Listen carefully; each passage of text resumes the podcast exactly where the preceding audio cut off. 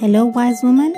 I'm your host, Wanga Hanyani, and welcome to the Woman Wellness Podcast, a natural health resource for the woman who wants to take control of her life, heal herself, and live her best life.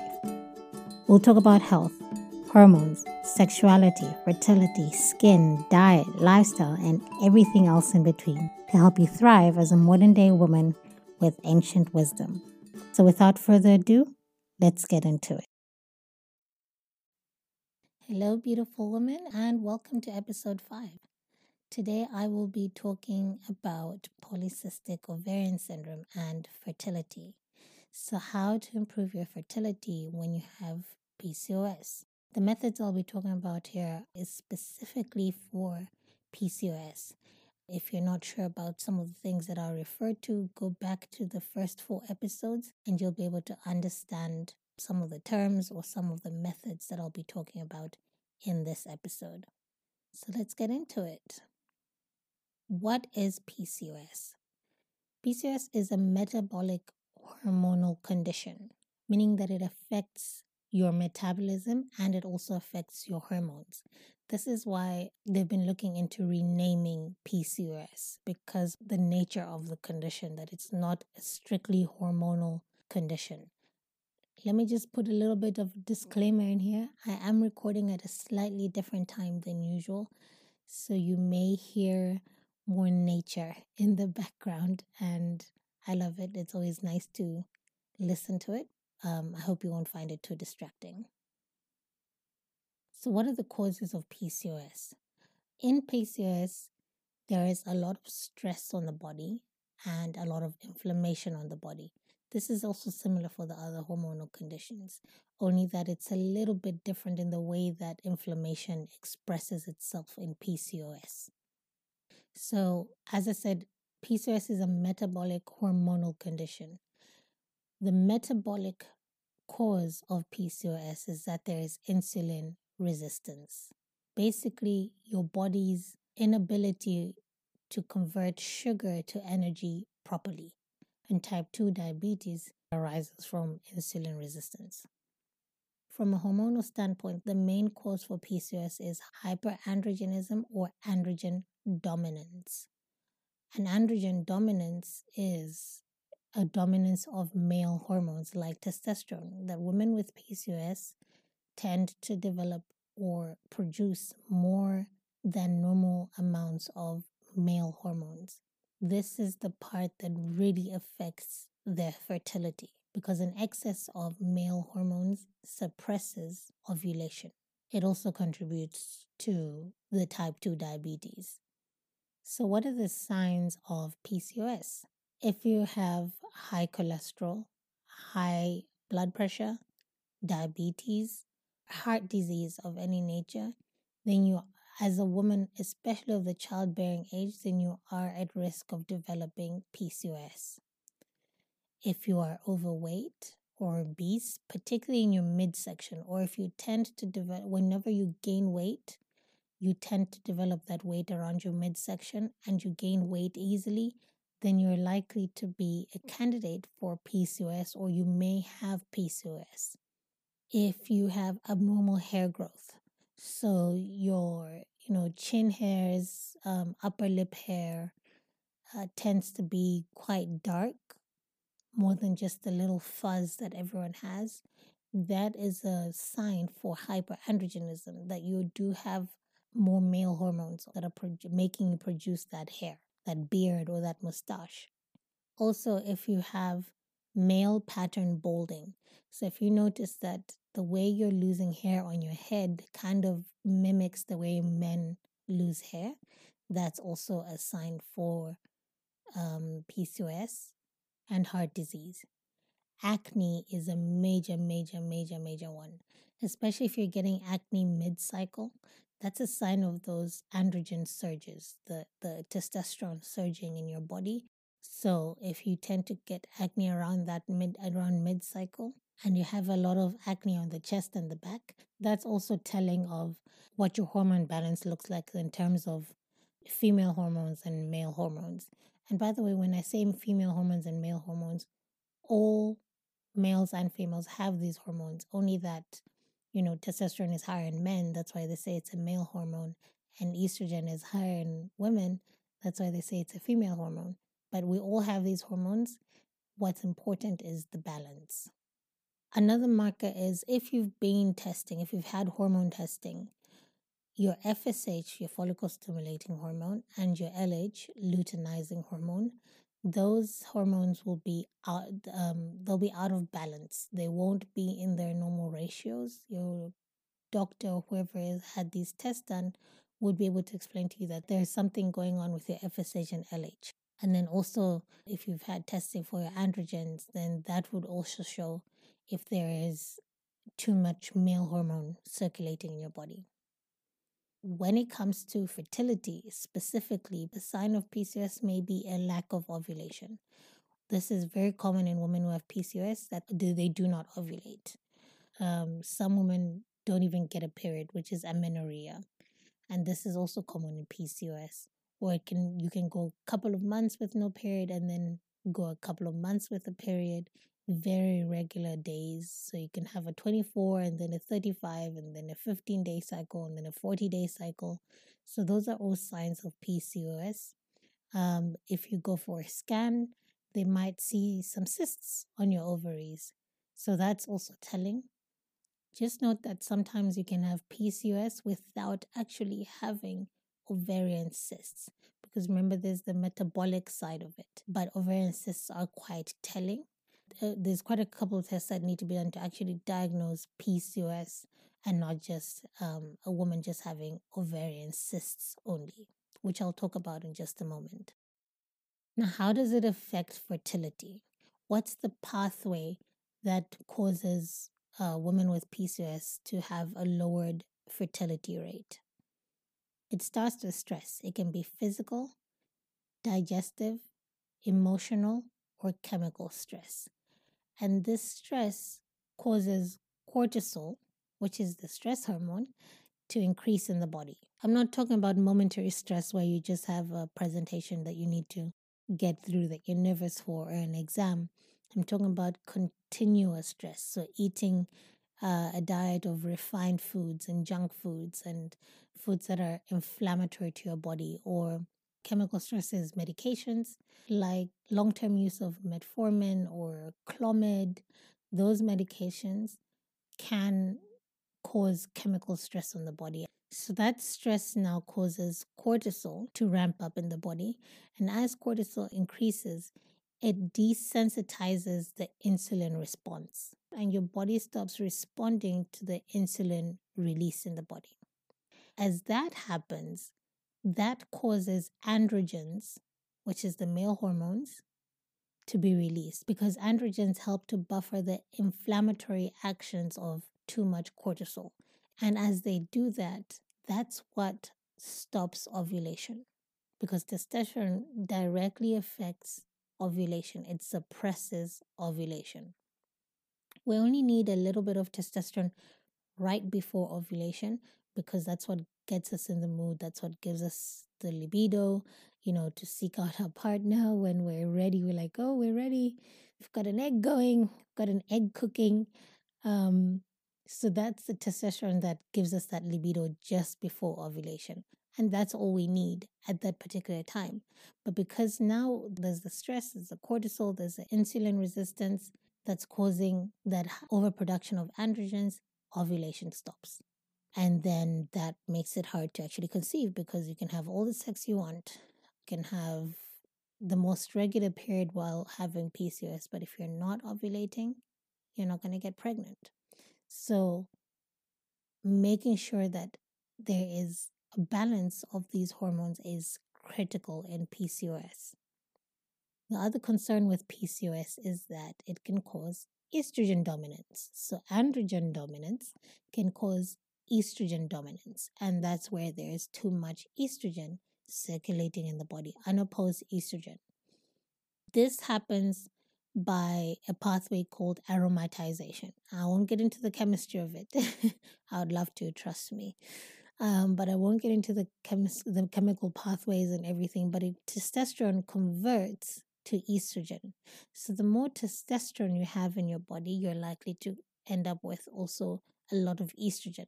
And that's why women with PCOS can also end up having things like fibroids. And that also contributes to things like the acne, um, the irregular FSH, LH hormones, and other inflammatory conditions. And estrogen dominance is very inflammatory on the body. And then it's basically a loop because the inflammation causes stress, causes insulin, etc., etc. So it's a loop that happens. Once it starts, it's a loop.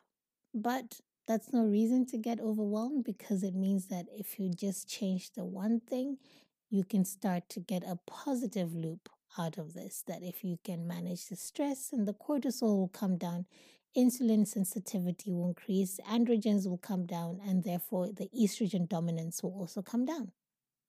So don't get overwhelmed that it sounds like, oh, it's a vicious cycle that I can't get out of. You can totally get out of this.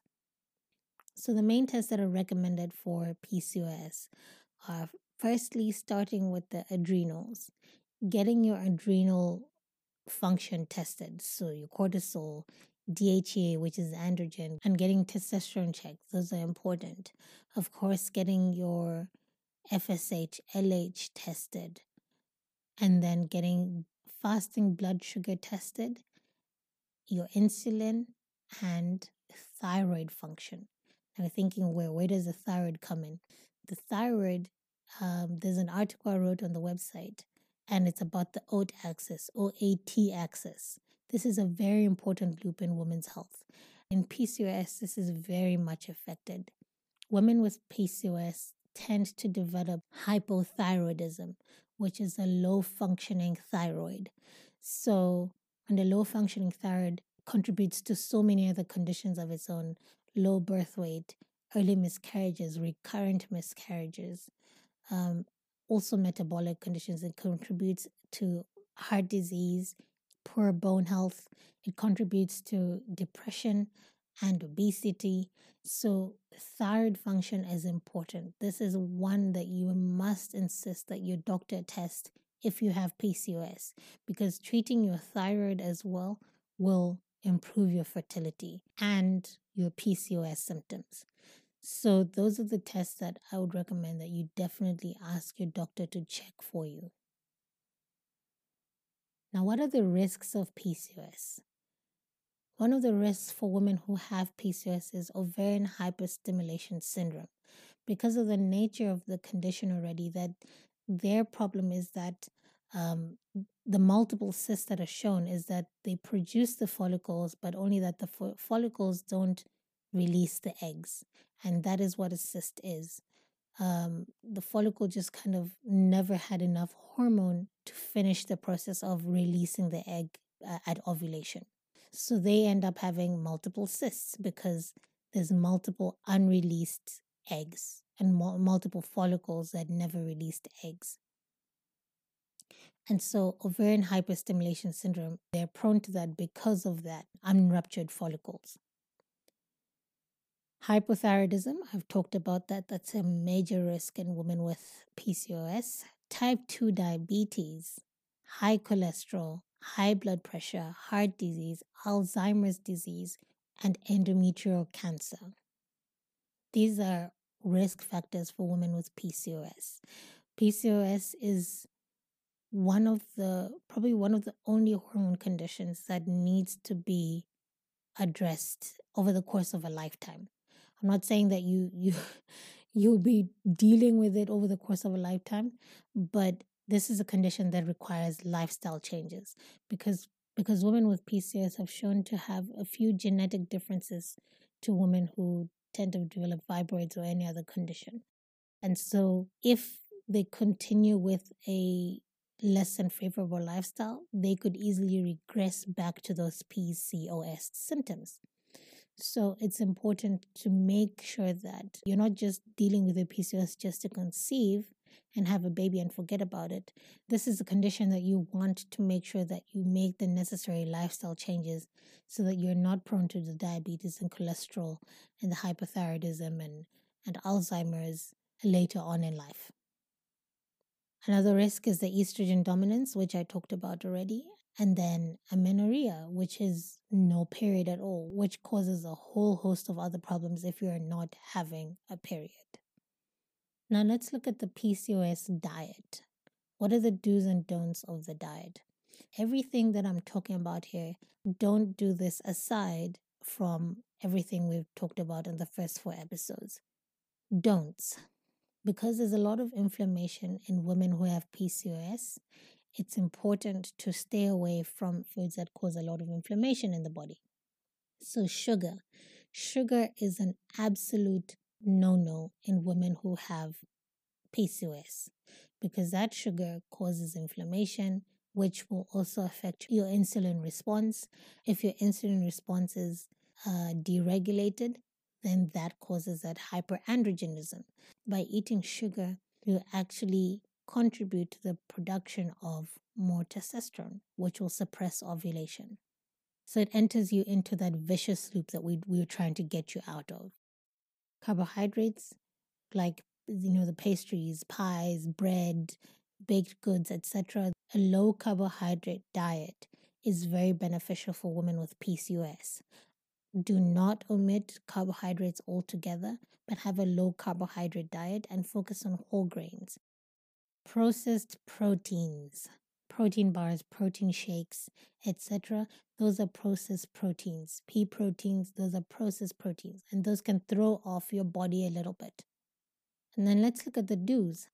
Our focus is to balance your hormones and also make sure that your body responds to insulin in a very normal way. So, the first thing that I would recommend is having a protein, fat, and fiber breakfast. This will help balance your blood sugars right out the gate from the time you wake up, so your hormones are not running all over the place already. The protein keeps you full for longer. The fat helps balance your blood sugar, which is what we really need when there's insulin resistance to balance those blood sugars. It means that you're not going to come crashing down with no energy. That's what that fat does. And fiber will help the slow metabolism of sugar, which is actually a good thing. Um, we don't want sugar to just, you know, enter the body and be burnt immediately. We want it slow metabolism, which means it keep it keeps you going for longer. The proteins that you choose must be low fat protein and also look more towards beans and legumes, which has its added benefits of fiber. The second thing is you want to focus on healing your gut. Remember, in our gut also lies the bacteria that metabolizes estrogen. And so we need that gut flora we need to make sure that our gut bacteria is working optimally to prevent estrogen dominance or too much estrogen circulating in the body because it is not being metabolized. So, probiotics, these are fermented foods like yogurt and sauerkraut, which is fermented cabbage, and kvass, which is fermented beetroot. These are all helpful to healing the gut and restoring hormone balance as well. And then low carb whole grains, which we've talked about just now. So, those are the three main things that I would focus on when looking at a PCOS diet. Of course, every woman with PCOS is a little bit different. So, some women with PCOS are overweight, some women with PCOS are underweight, and some women have a long period. Some women don't get a period. When it comes to a personalized meal plan or diet plan, this is where it's helpful to work with someone who has an understanding. And this is what I do. When we work one on one, I help you come up with the optimal meal plan for you and where your health is regarding your PCOS condition. But all these pointers that I've given you, including everything in the past four episodes, will help you really have an idea of how to structure your meal plans and how to eat to heal your body and reverse your PCOS symptoms. Now, when we look at lifestyle, we have to start with the emotions. Like I mentioned earlier, PCOS and fibroids actually have a very strong component of emotions or negative emotions. So it might be regret or fear or bitterness, or it might be um, past experience of trauma or abuse of some sort. These are triggers that need to be addressed. when it comes to PCOS and when it comes to fibroids. The emotional aspect of it or the mental, psychological aspect of it must never be ignored. This is so important. So, if you know that you've gone through trauma of some sort, if you know that you deal with anxiety or fear, it's best to address that. I cannot overstate this. It's really important that you address that. This is also why when I'm doing one on one work, I, I do not ignore the emotions. It's not just about giving you the right foods and giving you the right herbs to take. It's about addressing the emotional aspect of it. What are the things that you're scared of? What are the things that trigger you? What are the things that make you sleepless? What are the things that put you in a state of anxiety or fear? Because addressing those things do an immense job on the on your mental health and therefore the way you look at your body and help to heal your body. As a man thinketh, so he is. And that's what your body does. Your body responds very strongly to how you feel and how you think. Think about it. When you have an interview or you have a presentation or you're about to speak to a whole lot of people, you get nervous, right? And how do you feel? You sweat, you get butterflies in your stomach, um, you might get a little weak in the knees. That's your body responding to your emotions. That's your body responding to how you're thinking at that time. So it's always so important to address the emotional aspect. And I've talked about coping mechanisms in the past episodes, so you can refer to those as well. The next is mindful movement, particularly I'm talking about exercise it's very important for women who have PCOS to exercise. The types of exercises that have shown to really benefit women with PCOS is interval training and weight training. What you want to build is muscle mass because the more muscle you have, the less fat you have, so the less estrogen you're holding on to. And the more muscle mass you have, the more insulin sensitive you, be- you become because insulin can now properly get into the cells and do the work that it needs to do. The second type or the third type of exercise is yoga. Yoga is very beneficial to women who have a condition that's very closely linked to stress. So, yoga is a very good coping mechanism. It'll help you learn to trust your body more. It'll help you get in tune with your body. It'll help you understand your body and it'll help your body as you do yoga, your mind learns to calm down. You learn how to breathe through stress and your body learns to respond in kind. So, yoga is really, really good for stress management and just reconnecting with your body. Rest. We've talked about cortisol and we talked about melatonin, which is your sleep hormone because melatonin is a very strong antioxidant, we need to make sure that you're getting enough sleep to produce enough melatonin. Because if you remember in the last episode, I said melatonin really loves your reproductive system. That's why it's even in the follicles that are hosting the egg that will be ovulated. So melatonin is only developed or is only produced when we sleep. And so sleep is very important for women who have PCOS because we want to reduce the inflammation throughout the body, but we also want to make sure that there's sufficient melatonin in your follicles so that you can produce a viable, healthy egg. And finally, herbs. There's quite a few herbs that have been traditionally used for PCOS, and this spans from Eastern medicine to Western medicine and even African medicine.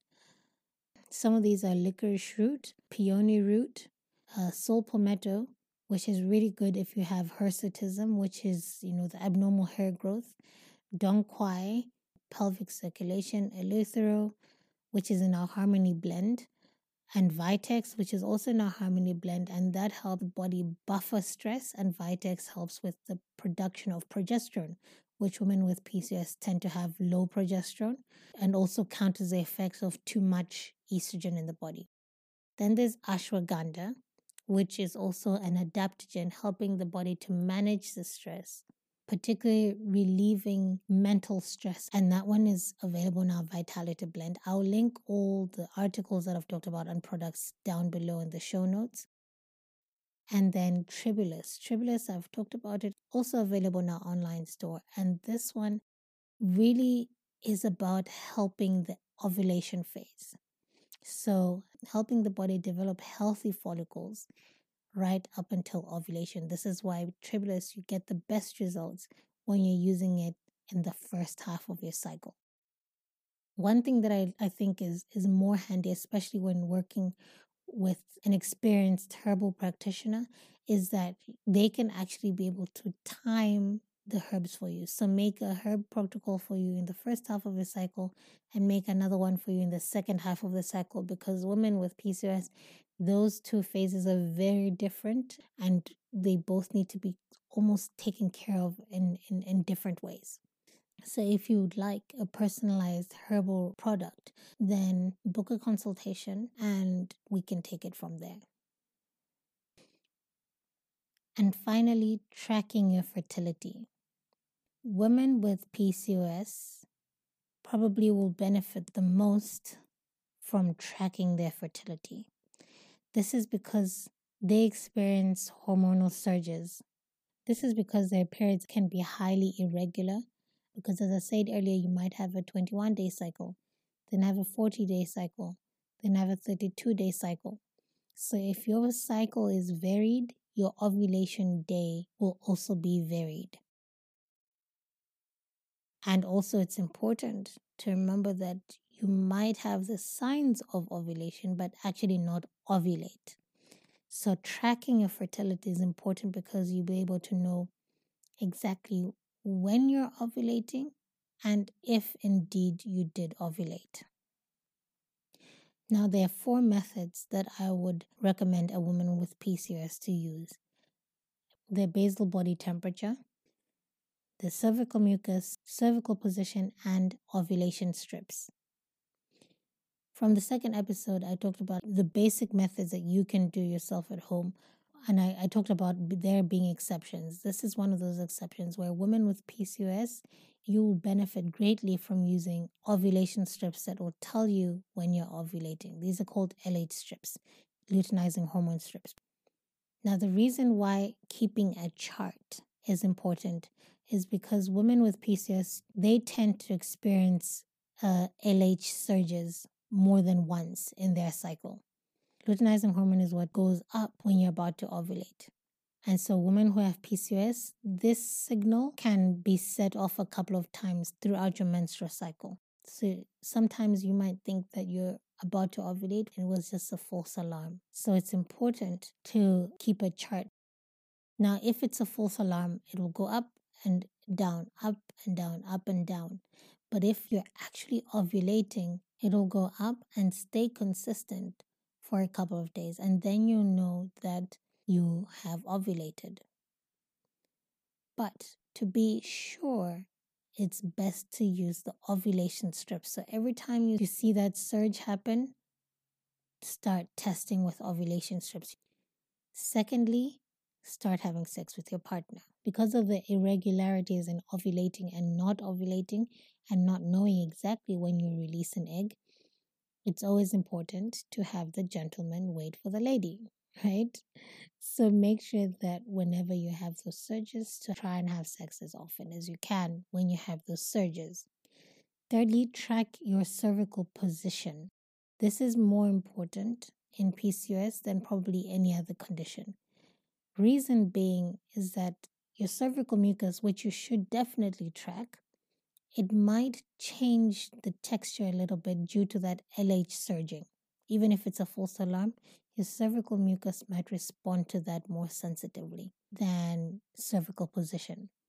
So, by tracking your cervical position, you'll know exactly which time of those LH surges is actually your ovulation one.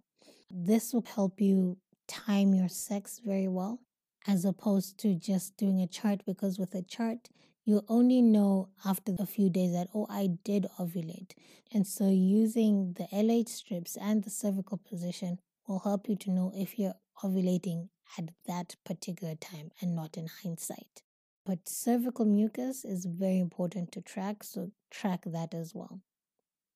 Tracking fertility with PCOS can be quite draining emotionally because you you may experience a lot of LH surges and you think, oh, this is it, this is it, and then it might not be it.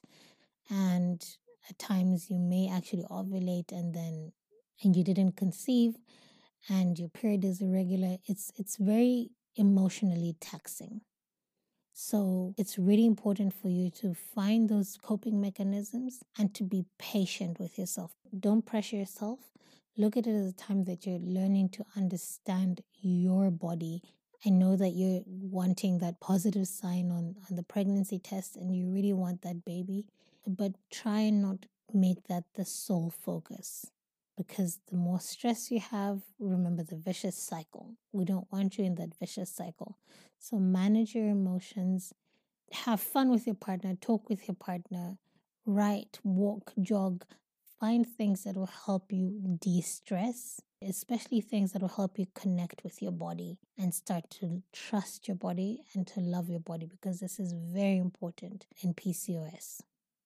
And that's it. That's it for improving your fertility while dealing with PCOS. I hope you found this helpful. If you did, please rate and review the episode. Also, you can go back to the website and leave a review on the podcast page. We Really appreciate that. In the next episode, I'll be talking about endometriosis and fertility. So until then, take care and stay safe. Thank you for tuning in today. If you'd like to know more about women wellness, check out our website and all the resources available to you. Just a reminder that all information shared is for education purposes only and must not be substituted for medical attention. That being said, remember that true health starts with what you eat drink, and how you choose to live life every day. So choose wisely. Subscribe to the podcast and don't forget to rate, review, and share this episode. Until next week, be well.